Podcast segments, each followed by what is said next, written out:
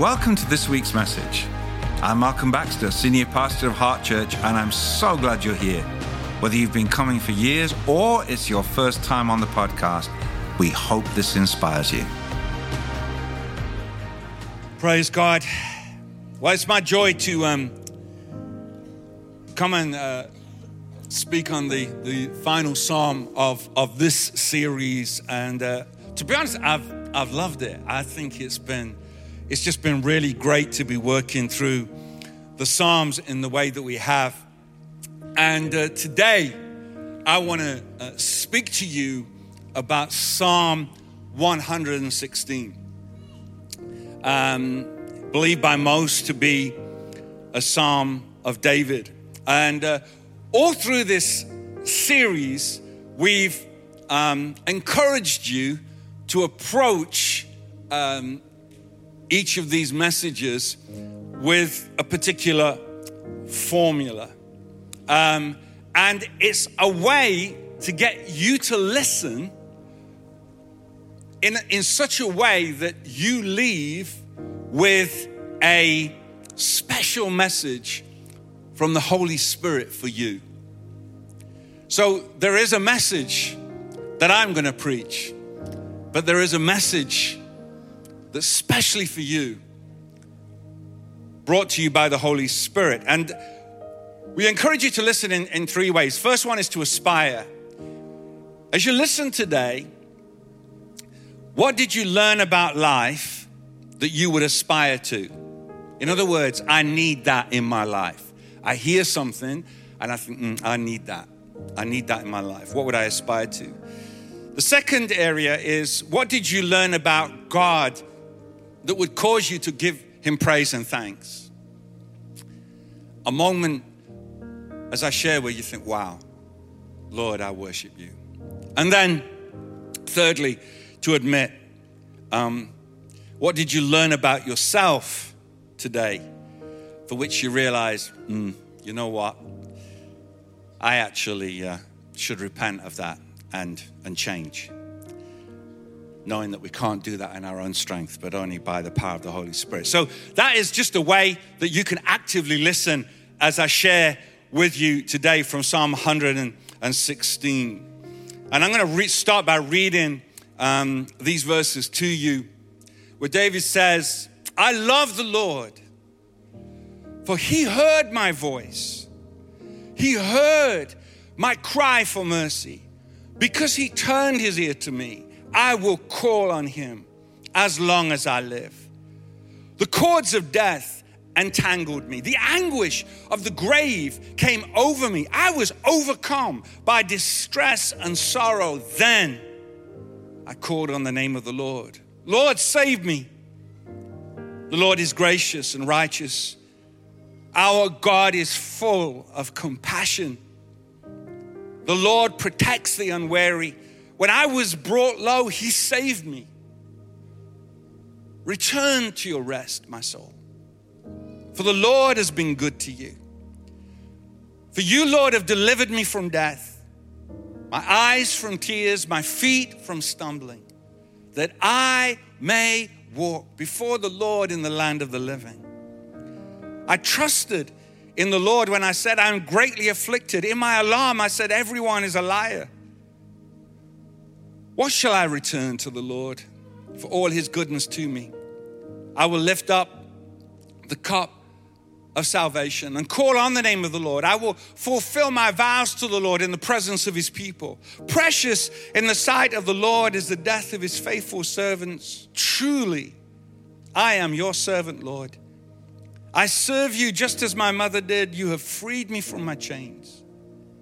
I will sacrifice a thank offering to you and call on the name of the Lord. I will fulfill my vows to the Lord in the presence of his name, in the presence of all his people, I beg your pardon, in the courts of the house of the Lord, in your midst, Jerusalem. Praise the Lord.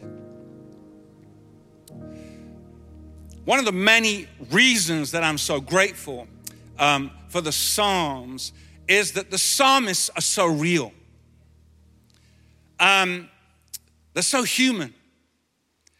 Um, I think I love it because the psalmist doesn't just pretend that things are better than they are. They don't gloss over life. They are authentic. They say it like it is. They're not performing for the crowd.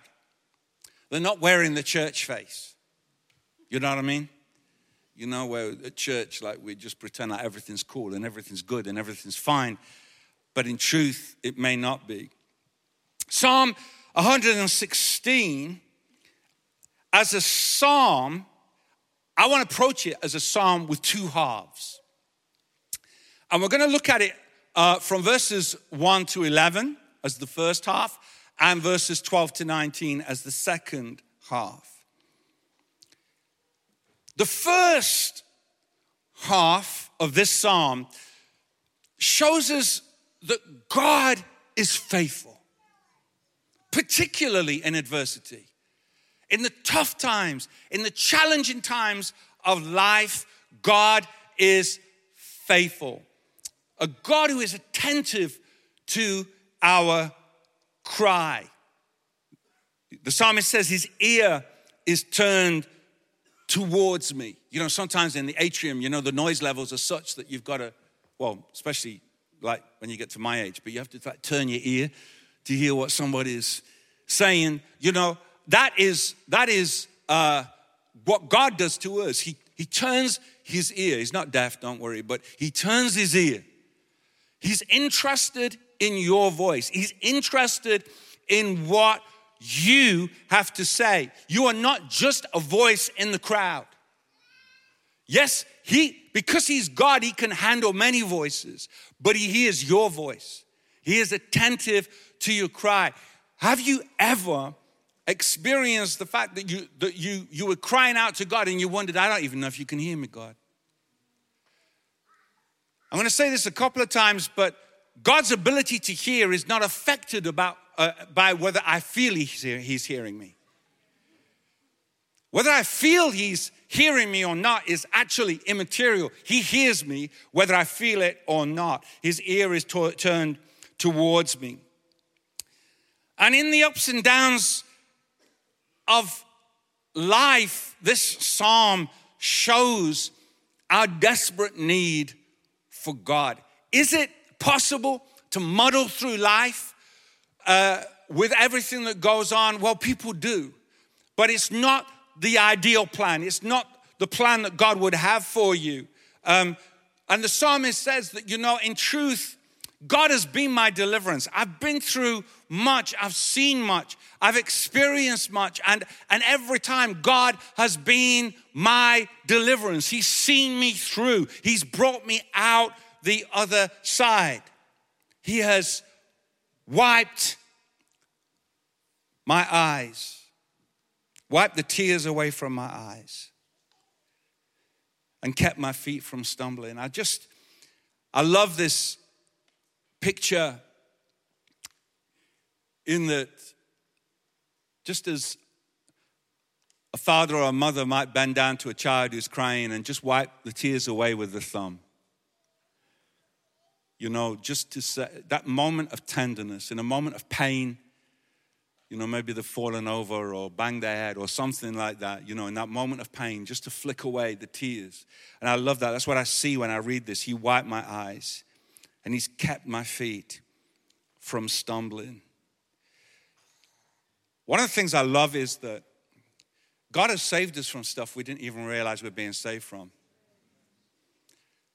I have I mean, I can think of many times where I don't, I, I don't know how I got through that, but there are some things that I'm not even aware of. I'm not even aware that I got through something that I got through. I'm not even aware that I've been protected from something, but God has kept my feet from, from stumbling. The, the psalmist speaks about me walking before the Lord in the land of the living. You see, the God we serve is a God who is fit for the land of the living. God is, is the God of church, but I don't just need a church God. I need a God who is there for me every day. Because we all have come to this place from lives that we were living. And when we leave this place, we will go back to uh, the things that we need to go back to. But God is a God of the real world. God is a God who, who will meet you where life is being lived in the, in the challenges, in the challenges of life. You know, God knows it when the kids are driving you insane. I mean, I'm just, I'm here to preach to people who are being real. Do you know what I mean? It doesn't mean you don't love them. It doesn't mean that they, you know, that you, are not glad. It's just that I, I, I refuse to believe it was just my kids. that you, you, you just get to that point. I mean, especially during the, the, the, the summer break, you, you, you just come to the end of yourself sometimes. You know, what about when you've got more, you've got more month than money left? I, I, need, I need a God who, who understands that and who will give me wisdom and insight and help me to manage those moments when I'm hanging on by a thread, when I don't know how I'm going to cope. I need a God to help me in those moments. And I, I don't just need to come to church and, and enjoy the music and get a few goosebumps. And I, I need some, someone who is there for me in the real issues of life. And, and as David says it, the cords of death entangled me. The anguish of the grave came over me. I was overcome by distress and sorrow. Then I called on the name of the Lord. Lord, save me. He says later, when I was brought low, he, he saved me. Now, I don't think for one minute that our life is all filled with low moments, but there are low moments. And God is there for us in, in those moments. I think that we need to perhaps remind ourselves, and, and there are numbers of times I, like what Gideon was sharing there about the need for us to remember, and that is absolutely true. We need to be consistently um, reminded. I know I do. Um, but, but in this place, in this place of desperation, David called on the name of the Lord. It's a good thing to phone a friend. It's a good thing to maybe look if there's a YouTube video that might suit your situation. But I want to tell you, there's nothing like calling on the name of the Lord. The God who sees you, the God who is able, the God who knows you, and the God who is able to work out an outcome that may not have been your first choice, but it will always be the best outcome. God will always, God will never give you something that's second best. Sometimes we might have to adjust to what is given to us.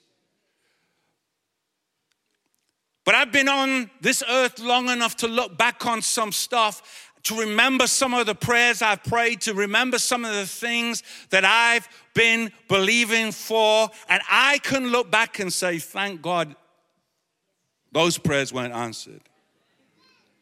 Thank God, because I would have got it so wrong. But I was passionate at the time, and I believed I was right at the time, but now I look back and I say, thank God. So that's why you learn to trust God. That God knows, God knows me better than I know myself. God knows you better than you know yourself. And yes, of course, there are going to be many times when I do not understand what is going on. That is why he requires me to trust in the Lord with all my heart and lean not. Lean not on my own understanding. He, he, he doesn't say, don't bring your understanding to the party. He just says, don't lean on it. Don't bring that to the fore. Because we love to get it, don't we? We love to get it. We love to understand it, but the truth is we're not always going to get it and we're not going to always understand it. I have to I have to trust God. God is there. He knows what I need. God is not a distant figure on the shore watching us drown, trying to throw us a rubber ring.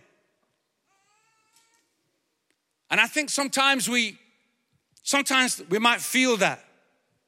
Is God really able to deliver me from this? Is God really able to give me breakthrough in this situation? God isn't on the shore, He's there in the water with you. God is helping us in ways we don't even comprehend to survive. You may feel you're in pain, you may feel you're desperate. You may feel that you're at the lowest point. Maybe here today, or maybe if you're watching online, that, that you think that, that does anybody know? Does anybody care? Well, God does. And He is helping you in ways that you will not understand. Even when in our struggle, we don't feel like we're being helped. He's helping us. I love it.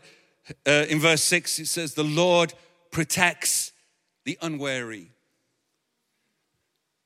Uh, to be unwary is to be incautious, to be careless. You know, even when I'm not on it, even not, even when I've not got it all together, even not, even you know, I mean, it doesn't say this, this, uh, but you know, I think in the the ancient ancient Greek, it could say, even when I'm being an idiot, um, even then, the Lord protects me. Even then, the Lord is looking out for me. He's, he's not only looking out for me, but he's making a plan for me. He's making, he's making a way for me because all things work together for good for those who love the Lord and are called according to his purpose. We say over and over, it doesn't mean all things are good. There are some things that are far from good. But even in those things, God will work for your good. The Lord guards and keeps watch over me. The Lord guards and keeps watch over you. He saves us when we are low. So the first half reminds us of our vulnerability. It reminds us of our frailty. It reminds us of our need of God, where I declare, I believed, I trusted, I relied, I clung on to my God. Even as he has a moment there, and I love David has his moments, but where he says, even when I said, all men are liars. Don't you just love that? We've got all these fancy words of how God delivered me and God saved me and I was ensnared by death and God has set me free. But you know what, right? All men are liars. Yeah, he just, you know, like, it's like, David, you didn't need to write it down, but I'm glad he did because he makes it feel like I'm not on my own. You know what I mean? But he's saying, even in that, even when where people have disappointed me, even when we acknowledge it's not been a smooth ride, but I've held on and I've kept trusting. And it seems to me that the first half of the psalm leads us to an invisible doorway. Somewhere between verses 11 and 12. Because there's like a shift, there's like a gear shift that takes place. And I think that because of where he concludes there, there's some things in life that you could only be impacted when, by when you face, as it were, the dark night of the soul. Now, listen, of course, we don't want dark nights, we don't want valleys, we don't want despair, we don't want storms. But we have to acknowledge that God meets us in those places. He is the shepherd of the valley. It's a God encounter. It's a God encounter that changes everything. I was reflecting of how um, Jacob wrestled with God. Jacob is a very interesting character. And he was, he was somebody who had proved God in his life, no doubt. God had given him miracles, God had uh, made a way for him, but Jacob was very reliant on Jacob. He, he, he loved God, God was there, but Jacob, Jacob relied on Jacob. And what I find fascinating is that he goes into this fight, he, he, he wrestles with the angel of the Lord, and and whatever you whatever you make of that, in another place, it, it actually talks about how he wrestled in the place of in the place of prayer with loud with loud cries and all that. But whatever you say about that, Jacob went into the fight one way. And he with the emerging dawn, he came out another way.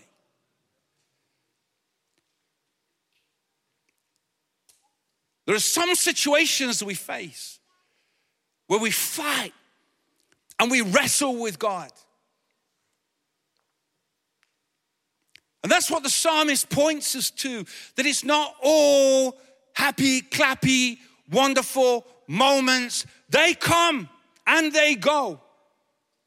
But there are moments, there are seasons when we wrestle with God, when we cry our tears when we call out on God, when we're confused, when we don't know what is going on.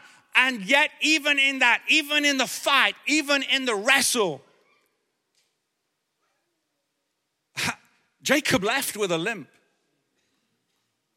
There are some things in life that mark us. And he left never more broken, never more whole.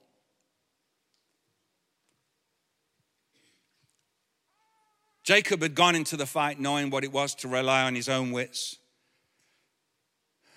and to ask God to bless him in the way he wanted to go. But he emerged with a new name, a new humility, and a new outlook. See, the God encounter is where the Spirit meets us. It's in that place that we learn to yield.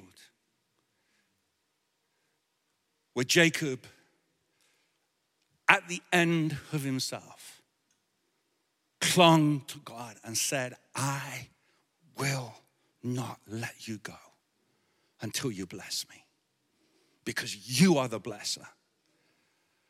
And I've gone through all this, and I am determined that at the end of it all, I will be blessed.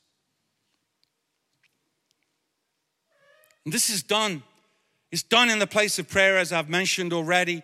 And I remind us that prayer is not a means by which we control God, where we bring God into line, where we let God know what we want and we bring God into line with what we want. So we get what we want. The place of prayer is rather the place where we are brought into line. So we become who He wants us to be were the tender hands of the potter, just using exactly the right pressure, molds, and shapes us. We are transformed in his presence. The transition is a mystery. That chord came in at exactly the right moment. Did you notice that? I mean, I've just ruined it, but I just love the fact that it came in exactly the right moment. Some transitions are not easily seen. I don't know whether you've ever had the experience. Those of you who have kids, and maybe someone comes up and they see, they say, uh, they haven't seen the kids for a while, and they say, Oh my goodness, they've grown so much. Look at you. Look how tall you've got. And the thing is, you were in the presence of that transition all the time. But you needed to lend somebody else's eyes to see what had actually happened in plain sight. The Holy Spirit is our tour guide to the mystery. God is a mystery. To know God is to learn to be comfortable with mystery. And oh, how we love our certainty. And oh, how we love our strategies and how we love our formulas the ABC to a breakthrough, the three steps to a miracle. But God will not be boxed, He will not be reduced to a slogan or a mantra. This transformation is not brought about by more effort or more anything. It's a mystery. And so, wide eyed with wonder, we wander into the second half of this psalm. Something has happened in that moment between verses 11 and 12 to change the relationship between the psalmist and his God. The tone, the energy has changed. It's expansive, it's victorious, joyous, even. The language is different. What shall I return to the Lord? For all his goodness to me. Suddenly, it's not about just what God can do for me, it's what, what can I do for God? The psalmist shifts and, and he says, Raise the cup of salvation, toast to God. A toast to God for who He is, for all He's done to you, Lord. You have delivered me from my chains. Something happens where the psalmist suddenly is communicating that I'm not just going to live a life of accumulation. I, I understand that true life is about donation, it's about what I give. And I will walk before the Lord in the land of the living. Jesus himself said that he came that we might have life and have it to the full. And a full life is not just about what I have, it's who I am. It's like the difference between wilderness thinking and, and promised land thinking. When, when, the, they were, when the children of Israel were in the wilderness, they were having their daily needs met by God. They, they, they were having manna dropped off every day by the Holy Ghost. God was the first deliverer. It was right there outside their tent. But it was not the way God wanted them to live. Just living in a place where their shoes didn't wear out and their clothes didn't wear out. It wasn't the place where God wanted them to live. He wanted them to live not in the wilderness, but in the promised land. And the promised land is work. You're going to have to sow, but I'm going to bless the harvest. And yeah, there are giants, but don't worry. I am going to help you deal with those giants. But I, you, because I am not a God who's just going to look after you and give you a daily miracle until you die. I want you to grow. I want you to develop. I want you to be to prosper. I want you to understand that you've got something to contribute to this story. God wants you to live not dependent on the edge, but to understand that who you are in Jesus, who I am in Jesus. In Jesus' name, I am more than enough. In Jesus' name, I can do all things through Christ who gives me strength. I am not a victim trying to fight my way through. I am a victor who in in in the end I will prevail. I will not remain small and dependent. The second half of the psalm carries an air of confidence. A confidence that says, you know what, there may be giants, but I'm not going to get overwhelmed by the giants because I know who's with me. And in his name I will overcome. The transformation, the mystery of this transformation that has taken place, even reframed the psalmist's view of death. He, he, he goes from death being a snare in which you was entangled, the, the grave, a place of anguish, the trauma that, that was over that. He was saying, God, deliver me. But we see in the second half that the trauma of death, even, has been removed. And a place of beauty remains.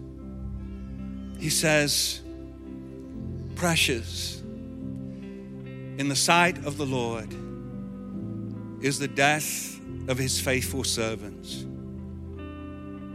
His whole view of life, his whole view of death has been reframed. Our own beloved Sonia Anderson went home to be with the Lord just a week ago.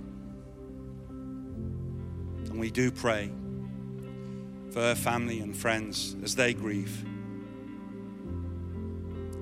But I say, her passing was precious in the sight of the Lord. Death, where is your sting? Where is your victory? And of course, of course, we grieve. I grieve. I'm grieving. Even as we approach the first anniversary of my own wife's passing. But I want to say that even so, my broken heart can still declare, The Lord liveth. And blessed be my rock. And let the God of my salvation be exalted. Let me leave you with this thought The psalm points us to a great God who is there for us always. The psalm points us to a reframing of our perspective. Be still and know that I am God. In verse 7, he says, Return to rest, my soul. I love these moments because David isn't talking to God in that moment, he's talking to himself. He's speaking life into himself. Return to rest, my soul, for the Lord has been good to you.